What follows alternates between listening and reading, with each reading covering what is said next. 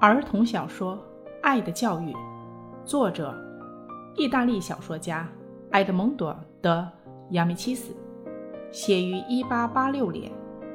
这部取材于儿童生活的现实主义小说，在世界儿童文学史上占有重要地位。小说以一个小学生日记的形式，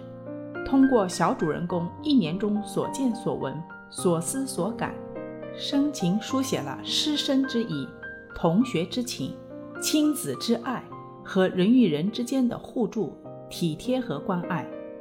《爱的教育》是一部伟大的爱的经典。